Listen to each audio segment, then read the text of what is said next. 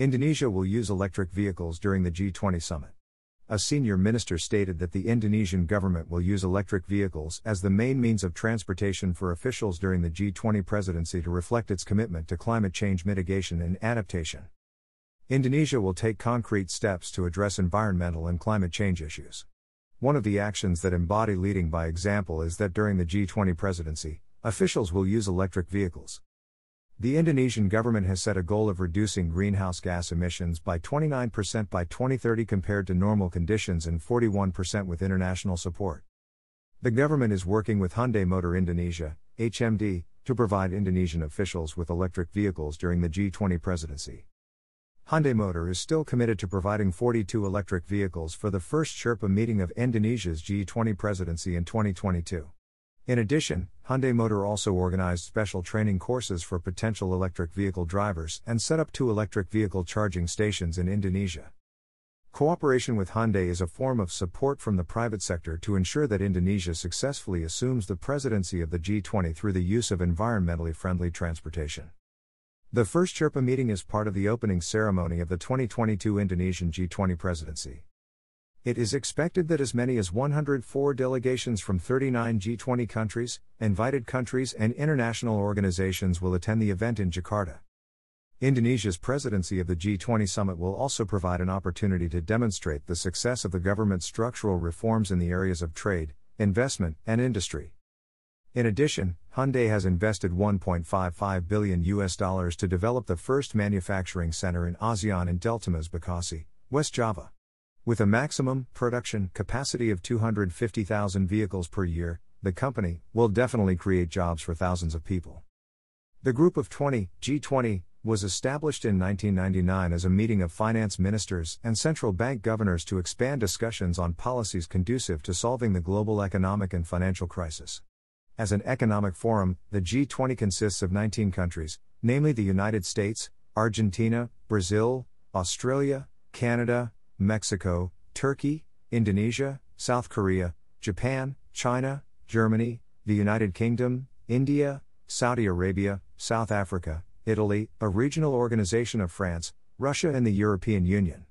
As well as the President of the International Monetary Fund, IMF, and the President of the World Bank, as well as the Chairman of the International Monetary and Financial Committee and the Chairman of the Development Committee attended the ex officio ministerial meeting with the Minister of Finance and the Governor of the Central Bank.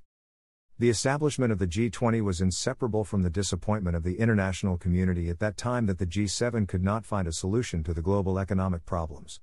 The view that emerged at that time was that middle income countries and countries with systemic economic influence must participate in negotiations in order to find solutions to global economic problems.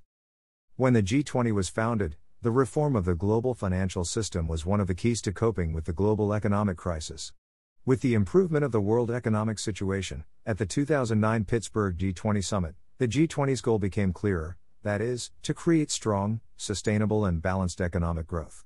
To achieve this goal, the G20 summit held in Cannes, France in 2011 agreed that the G20 has the responsibility to coordinate their respective policies and reach a political agreement that is very important to the challenges of global economic interdependence, coordinating their respective policies and achieving necessary political agreements to meet the challenges of global economic interdependence.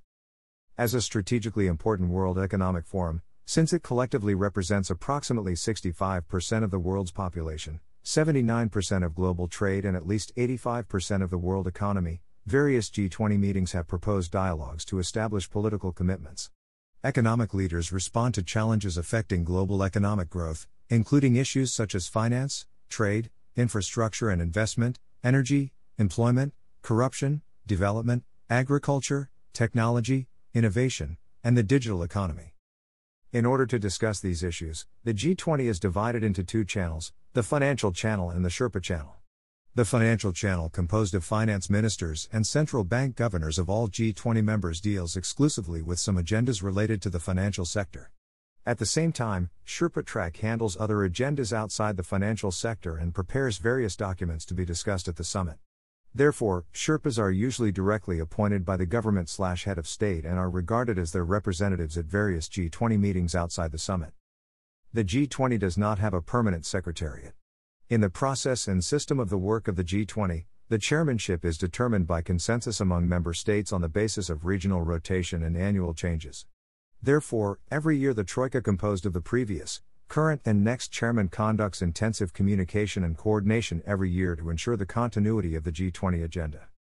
If you enjoyed this article, please either listen to my podcast at www.anchor.fm slash Daniel Fearns or listen on Google Podcasts, Breaker, Castbox, Pocket Casts, Radio Public, or Stitcher. Or read Nissan Motor Company will spend $17.6 billion on electric vehicles within five years. Indonesia G20 electric vehicle.